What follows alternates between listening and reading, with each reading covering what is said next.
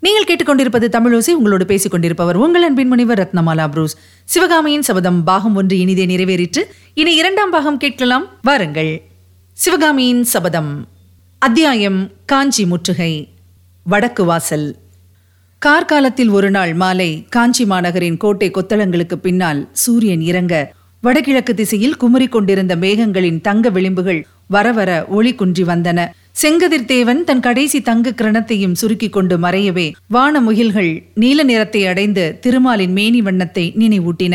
வடகிழக்கு திசையிலிருந்து விற்றென்று அடித்துக் கொண்டிருந்த வாடை காற்றின் சிலுசிலுப்பினால் மரங்களும் கொடிகளும் கூட நடுங்குவதாக தோன்றியது. காஞ்சி மாநகரத்து கோட்டை மதில்களிலும் கோயில் கோபுரங்களிலும் அரண்மனை விமானங்களிலும் கலை மண்டபங்களிலும் கொடியேறி வாழ்ந்த பலவகை பறவைகள் சடசடவென்று இறக்கைகளை அடித்துக்கொண்டு தத்தம் வாசஸ்தலத்தை நோக்கி பறந்து கொண்டிருந்தன. அந்த மனோரம்யமான அந்தி பொழுதில் காஞ்சி கோட்டையின் விசாலமான வடக்கு வாசல் அமைதி குடிகொண்டு விளங்கிற்று. எட்டு மாதத்துக்கு முன்னால் மகேந்திர சக்கரவர்த்தி அந்த கோட்டை வாசல் வழியாக போர்க்களத்துக்கு பிரயாணமான பின்னர் அவ்வாசலின் பெருங்கதவுகள் திறக்கப்படவில்லை. உட்புறத்தில் கனமான எஃகு சட்டங்களினால் அவை தாளிடப்பட்டு பெரிய பூட்டுகளினால் பூட்டப்பட்டிருந்தன. வாசலின் வெளிப்புறத்தில் காவலர்கள் இருவர் கையில் வேலுடனும் இடையில் வாளுடனும் நின்று காவல் புரிந்தார்கள். ஒவ்வொருவருடைய கழுத்திலும் ஊதும் கொம்பு ஒன்று தொங்கியது. கோட்டை வாசலில் இருந்து புறப்பட்ட விசாலமான ராஜபாட்டையானது அங்கிருந்து வெகு தூரம் வரையில் வளைந்தும் நெளிந்தும் ஊர்ந்தும் பாம்பை போல் காணப்பட்டது.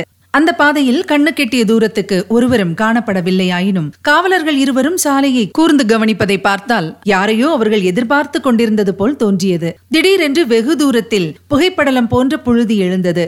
குதிரைகளின் பாய்ச்சல் சத்தம் கேட்டது. காவலர்கள் இருவரும் ஜாகிரதையாக நின்றார்கள். கோட்டை வாசலின் மேல் மாடத்தில் எச்சரிக்கை முரசு தின் தின் என்று சப்திக்கத் தொடங்கியது. புழுதி படலமும் குதிரைகள் வரும் சத்தமும் அதிவிரைவில் நெருங்கி வந்துவிட்டன. மங்கலான மாலை வெளிச்சத்தில் குதிரைகளும் கண்ணுக்கு புலனாயின. முன்னால் வந்த இரண்டு குதிரைகளின் மேலிருந்த வீரர்கள் கையில் ரிஷபக்குடி பிடித்துக் கொண்டிருந்தார்கள். அவர்களுக்கு அடுத்தாற்போல் தனித்து வந்த உயர்ந்த சாதி குதிரையின் மீது போர்க்கோலம் பூண்ட கம்பீர தோற்றமுடைய ஒரு யவ்வன புருஷன் வீற்றிருந்தான். இன்னும் சில குதிரைகள் கொஞ்சம் தள்ளி பின்னால் வந்தன. கோட்டை வாசலுக்கு சற்று அப்பால் அகழி பாலத்தின் அக்கறையில் எல்லா குதிரைகளும் நின்றன. முன்னால் கொடி பிடித்து வந்த இருவரில் ஒருவன் காஞ்சி மாநகர் கோட்டையின் வீர தளபதி பரஞ்சோதியார் வருகிறார். கோட்டை கதவை திறவுங்கள் என்று கூவினான். இன்னொருவனும் அவ்வாறே திரும்ப கூவினான். தளபதி பரஞ்சோதி வாழ்க வாழ்க என்று பற்பல குரல்கள் சேர்ந்து கோஷித்தன.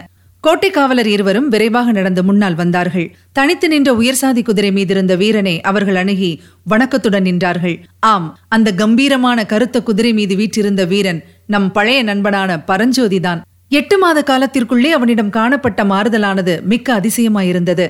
காஞ்சியில் பிரவேசிக்கும் போது அவன் உலகமறியாத பாலகனாயிருந்தான். அவனுடைய முகமானது பால்வடியும் குழந்தை முகமாயிருந்தது. இப்போதோ அந்த முகத்தில் எத்தனையோ போர் முனைகளில் முன்னணியில் நின்று போரிட்டதன் அடையாளங்களான பல காயங்களுடன் உலக அனுபவத்தினால் ஏற்படும் முதிர்ச்சியும் காணப்பட்டது. எனவே நாமும் தளபதி பரஞ்சோதிக்குரிய கௌரவத்தை அளித்து அவரை மரியாதையுடன் குறிப்பிட வேண்டியவர்களாகிறோம்.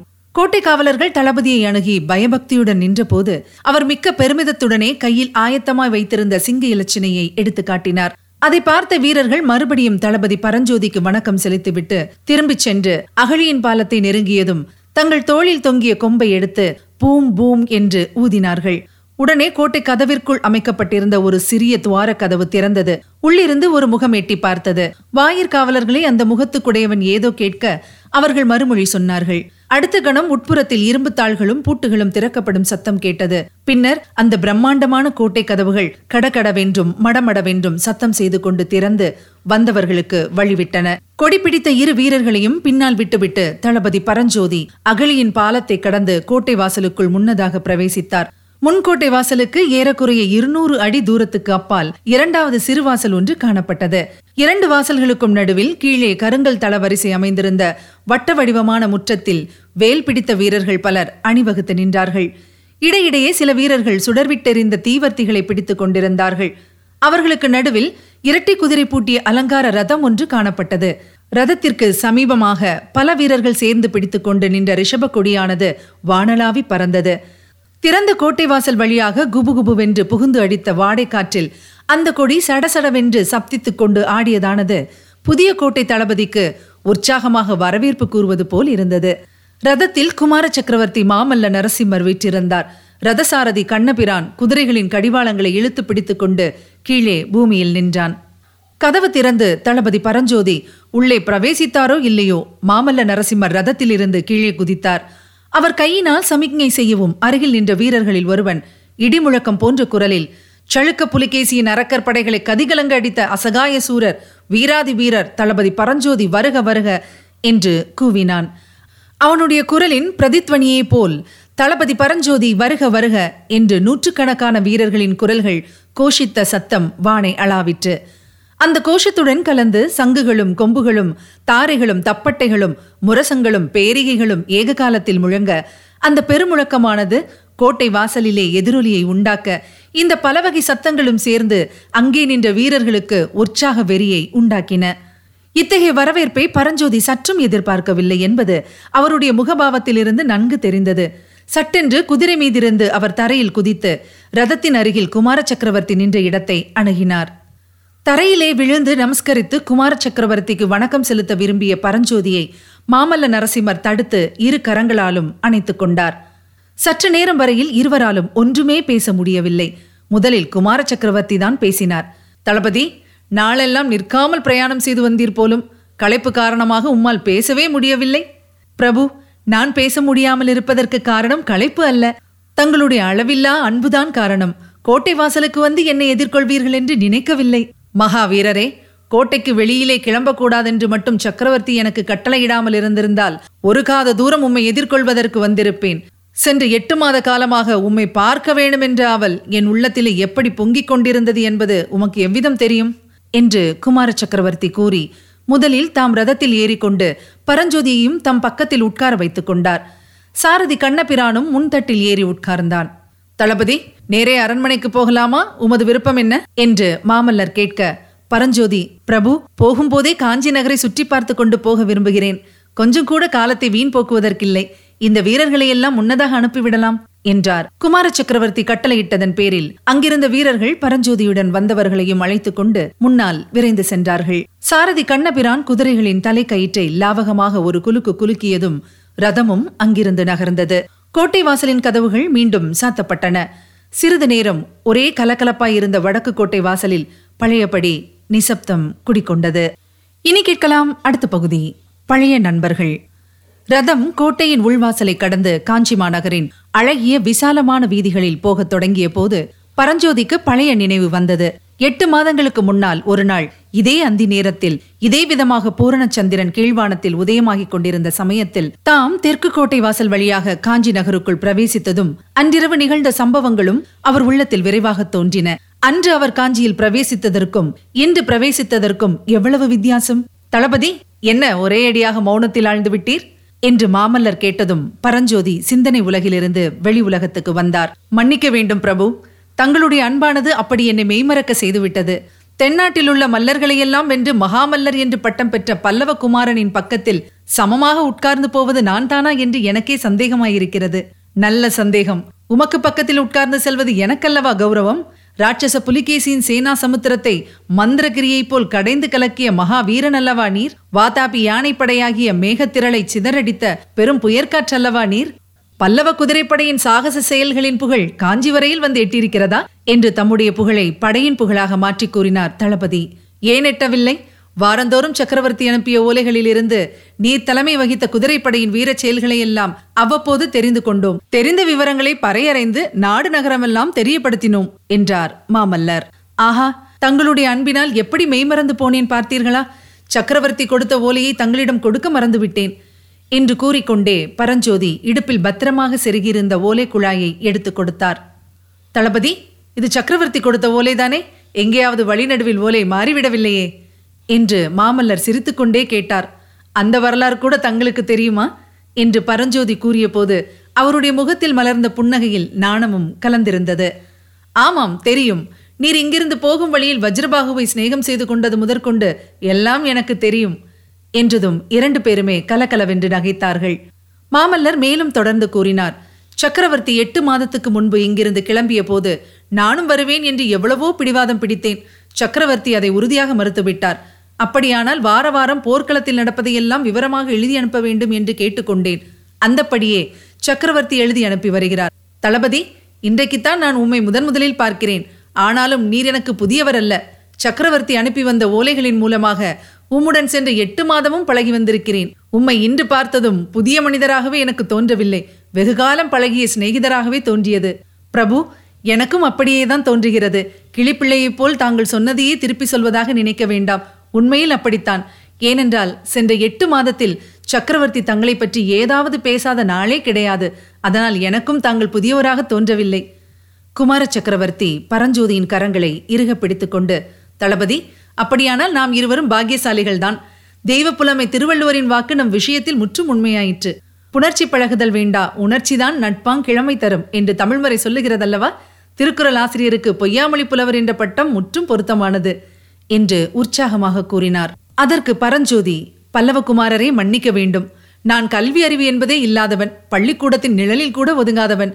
திருவள்ளுவரையும் அறியேன் அவருடைய திருக்குறளையும் அறியேன். எனக்கு கல்வி புகட்டும் பொறுப்பை சக்கரவர்த்தி தங்களுக்கு அளித்திருக்கிறார். ஓலையை படித்து பார்த்தால் தெரியும் என்றார். இந்த வார்த்தைகள் குமார சக்கரவர்த்திக்கு சிறிது கூச்சத்தை உண்டாக்கின. அதற்கென்ன தளபதி சக்கரவர்த்தியின் கட்டளை எதுவானாலும் சந்தோஷமாக நிறைவேற்றி வைக்க நான் கடமைப்பட்டவன் என்று அவர் சொல்லி முடிப்பதற்குள் தளபதி பரஞ்சோதி ஆனால் எனக்கு கல்வி கற்பிக்கும்படி சக்கரவர்த்தி தங்களுக்கு ஆக்ஞையிட்டிருப்பது என்னுடைய நன்மைக்காக அல்ல தங்களுடைய நன்மைக்காகத்தான் என்றார். மாமல்லர் ஒன்றும் விளங்காமல் பரஞ்சோதியின் முகத்தை ஏறிட்டு பார்க்க அவர் மேலும் கூறுவார் ஆம் பிரபு தங்களிடத்தில் எல்லா நல்ல குணங்களும் இருக்கின்றனவாம்.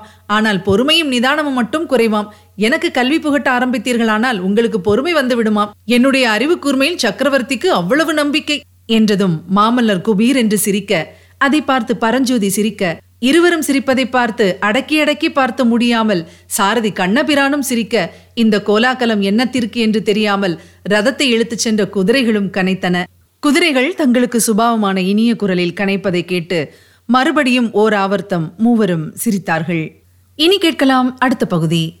ஸ்நேக பிரதிஜை. ஒரு பக்கம் மாமல்லருடன் சல்லாபம் செய்து கொண்டு வந்த போதே மற்றொரு பக்கத்தில் காஞ்சி மாநகரின் விசாலமான ராஜவீதிகளையும் வீதியின் இருபுறமும் காணப்பட்ட மாட மாளிகைகளையும் ஈ வைப்பது போல் ஜனக்கூட்டம் நிறைந்த கடை வீதிகளையும் இடையிடையே தீப அலங்காரங்களுடன் விளங்கிய சிவாலயம் விஷ்ணு ஆலயங்களையும் தெய்வ தமிழை வளர்த்த சைவ வைஷ்ணவ மடங்களையும் பௌத்தர் சமணர்களின் கோயில்களையும் வேத கோஷம் எழுந்த சமஸ்கிருத கடிகை ஸ்தானங்களையும் சிற்பச்சித்திர கலா மண்டபங்களையும் பரஞ்சோதி கண்கொட்டா ஆர்வத்துடன் பார்த்து கொண்டு வந்தார். எட்டு மாதத்துக்கு முன்பு அவர் தெற்கு கோட்டை வாசல் வழியாக பிரவேசித்த அன்றிரவு இருந்ததை காட்டிலும் இன்று நகரில் கலகலப்பும் களையும் அதிகமாயிருந்தன. அன்றைக்கு யுத்த செய்தி திடீரென்று வந்திருந்தபடியாலும் கோட்டை வாசல்கள் சாத்தப்பட்டு நகரமெல்லாம் ஒற்றர் வேட்டை நடந்து கொண்டிருந்தபடியாலும் காஞ்சி நகரம் அப்படி பொலிவிழந்து காணப்பட்டது போலும். அந்த ஆரம்ப பீதிக்கு பிறகு ஜனங்கள் மறுபடியும் ஒருவாறு மனோதைரியம் அடையவே எல்லா காரியங்களும் வழக்கம் போல் நடந்து வருகின்றன போலும். ஆனால் இதெல்லாம் எத்தனை நாளைக்கு? அதிசீக்கிரத்தில் மீண்டும் இதே சௌந்தரிய நகரம் அழகும் பொலிவும் இழந்து இருளடைந்து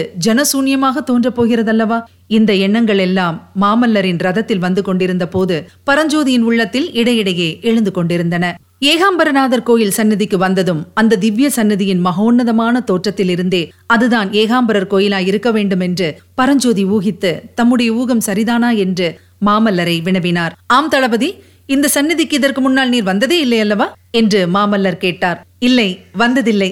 முன் தடவை இந்த நகரத்திற்குள் நான் பிரவேசித்த போது ஏகாம்பரர் சந்நிதியைத்தான் தேடிக் கொண்டு வந்தேன். ஆனால் இந்த இடம் வரையில் அன்றைக்கு வந்து சேரவில்லை. கொஞ்சம் ரதத்தை நிறுத்த சொல்லுங்கள். காஞ்சியின் இருதயஸ்தானத்தை நன்றாய் பார்க்கிறேன். என்றார் பரஞ்சோதி.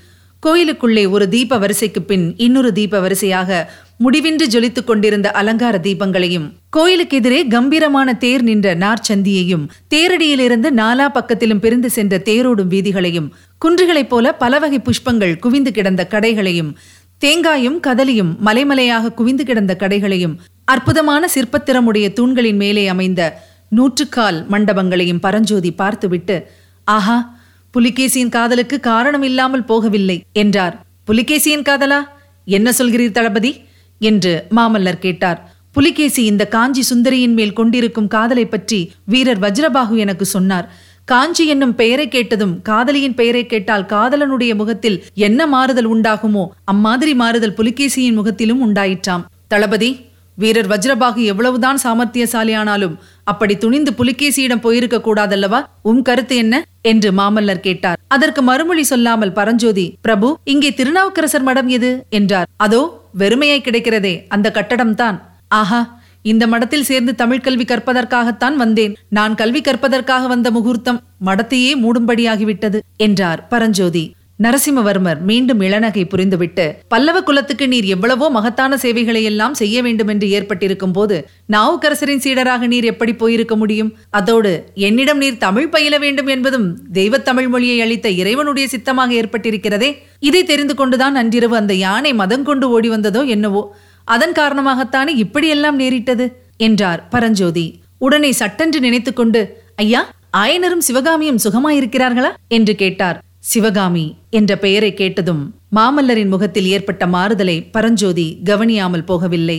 ஆஹா காதலை பற்றிய வஜ்ரபாகுவின் கூற்றுக்கு மாமல்லரே உதாரணமாக இருக்கிறார் என்று மனத்தில் எண்ணிக்கொண்டார். மாமல்லர் மறுமொழி கூறிய போது அவருடைய குரலிலே கூட மாறுதல் இருந்தது. சுகமாயிருக்கிறார்கள் என்றுதான் அறிகிறேன் தளபதி. ஆனால் அவர்களை நான் பார்த்து பல மாதங்கள் ஆயின. ஆயனரின் பழைய ஆரண்ய வீட்டில்தான் அவர்கள் இருக்கிறார்கள். சக்கரவர்த்தியின் கட்டளைப்படி துறைமுகத்தில் திருப்பணி செய்த கல்தச்சர்களை எல்லாம் பாரத மண்டபங்கள் கட்டுவதற்கு அனுப்பிய பிறகு ஆயனரும் மாமல்லபுரத்தில் இருந்து தமது ஆரண்ய வீட்டுக்கு திரும்பி வந்துவிட்டார் என்று மாமல்லர் கூறிய போது அவருடைய வார்த்தைகளில் முன்னே காணப்படாத உணர்ச்சி தொனித்தது. மறுபடியும் மாமல்லர் பரஞ்சோதியின் கரங்களை அழுத்தி பிடித்துக் கொண்டவராய் உணர்ச்சி ததும்பிய குரலில் கூறினார். தளபதி பல்லவ சாம்ராஜ்யத்துக்கு எவ்வளவோ சேவையை சென்ற எட்டு மாதத்தில் செய்திருக்கிறீர். இன்னும் எவ்வளவோ செய்ய போகிறீர். ஆனால் அன்றிரவு நீர் செய்த வீரச் செயலை போன்ற மகத்தான சேவை வேறொன்றும் இருக்க முடியாது. ஆயனரையும் சிவகாமியையும் காப்பாற்றினீர் அல்லவா? அந்த செயலை நான் எவ்வளவு தூரம் பாராட்டுகிறேன் என்பதற்கு இதோ அடையாளத்தை பாரும். என்று கூறி அன்று மதையானை மீது பரஞ்சோதி எறிந்த வேலை எடுத்து காட்டினார். மாமல்லரின் உணர்ச்சி ததும்பிய வார்த்தைகளினால் பரஞ்சோதியின் மனமும் கனிந்திருந்தது. எனவே அவர் மறுமொழி கூற முடியாதவராய் மாமல்லர் நீட்டிய வேலை வாங்கிக் கொள்வதற்காக ஒரு கையினால் அதன் அடிப்பகுதியை பிடித்தார். நரசிம்மவர்மர் வேலை கொடுக்காமல் தாமும் அதை ஒரு கையினால் பிடித்துக் கொண்ட வண்ணம் சொன்னார். இந்த ஏகாம்பரர் சந்நிதியில் நான் எத்தனையோ தடவை எனக்கு ஒரு உற்ற நண்பனை அளிக்க வேண்டும் என்று பிரார்த்தனை செய்திருக்கிறேன். அந்த பிரார்த்தனையின் பயனாகவே நீர் இந்த காஞ்சிக்கு வந்ததாக நம்புகிறேன் தளபதி. இந்த சந்நிதியிலேயே நீரும் நானும் இன்று சிநேக பிரதிஜை செய்து கொள்வோம். ஆயனரையும் சிவகாமியையும் காத்த இந்த வீர வேலின் மீது ஆணை வைத்து நம்முடைய நட்பை நிலைப்படுத்திக் கொள்வோம் என்றார். ஏகாம்பரநாதரின் திருச்சந்நிதியில் அப்போது தீபாராதனைக்குரிய ஆலாட்சி மணி ஓம் ஓம் என்று ஒலித்தது. அன்றிரவு கண்ணபிரான் கமலியிடம் சொன்னான் என் கண்ணே உன்னுடைய சிநேகிதி சிவகாமியின் சக்களத்தியை இன்று ரதத்தில் வைத்து ஒட்டி கொண்டு வந்தேன். அதை நினைத்தால் எனக்கு துக்கம் துக்கமாய் வருகிறது. இது என்ன பிதற்றல்? நீ சொல்வது உண்மையானால் அவள் யார் என்று இப்போது சொல்லு. உடனே போய் விஷம் கொடுத்து கொன்றுவிட்டு வருகிறேன் என்றாள் கமலி. அவள் இல்லை அவன். மதையானை மேல் வேலிருந்து உன் சிநேகிதியை காப்பாற்றிய வாலிபன் போர்க்களத்திலிருந்து திரும்பி வந்திருக்கிறான். அவன் இப்போது காஞ்சிக்கோட்டையின் தளபதியாம். அவனோடு குமார சக்கரவர்த்தி குலாவியதை பார்த்தால் சிவகாமியை கூட மறந்து விடுவார் போல தோன்றியது. உனக்கு தெரிந்த லட்சணம் அவ்வளவுதான். அந்த பிள்ளையின் மேல் மாமல்லருக்கு ஏன் அவ்வளவு பிரியம் என்று நான் சொல்லட்டுமா? என் தோழியை காப்பாற்றி கொடுத்ததற்காகத்தான் கண்ணா. இதிலிருந்தே மாமல்லரின் மனம் எவ்வளவு உறுதியாயிருக்கிறது என்று தெரிகிறது? என்றாள் கமலி.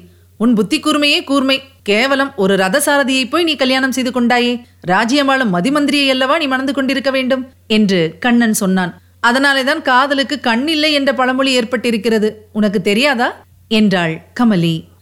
இதுவரை நீங்கள் கேட்டது சிவகாமியின் சபதம். பாகம் இரண்டு. வழங்கியவர் உங்கள் அன்பின் முனைவர் ரத்னமாலா புரூஸ். சிவகாமியின் சபதம் என்ற எமது இந்த ஒலிப்புத்தக முயற்சிக்கு நீங்கள் அளித்து வரும் அன்பிற்கும் ஆதரவுக்கும் மனமார்ந்த நன்றியை தெரிவித்துக் கொள்கிறோம். தொடர்ந்து உங்கள் ஆதரவை நல்குங்கள். நண்பர்களிடமும் பகிருங்கள். அவர்களும் தேன் தமிழ் சுவையை பருகட்டும். மறவாமல் சப்ஸ்கிரைப் செய்ய சொல்லுங்கள். மீண்டும் அடுத்த பகுதியில் சந்திக்கலாம். இணைந்திருங்கள் மகிழ்ந்திருங்கள்.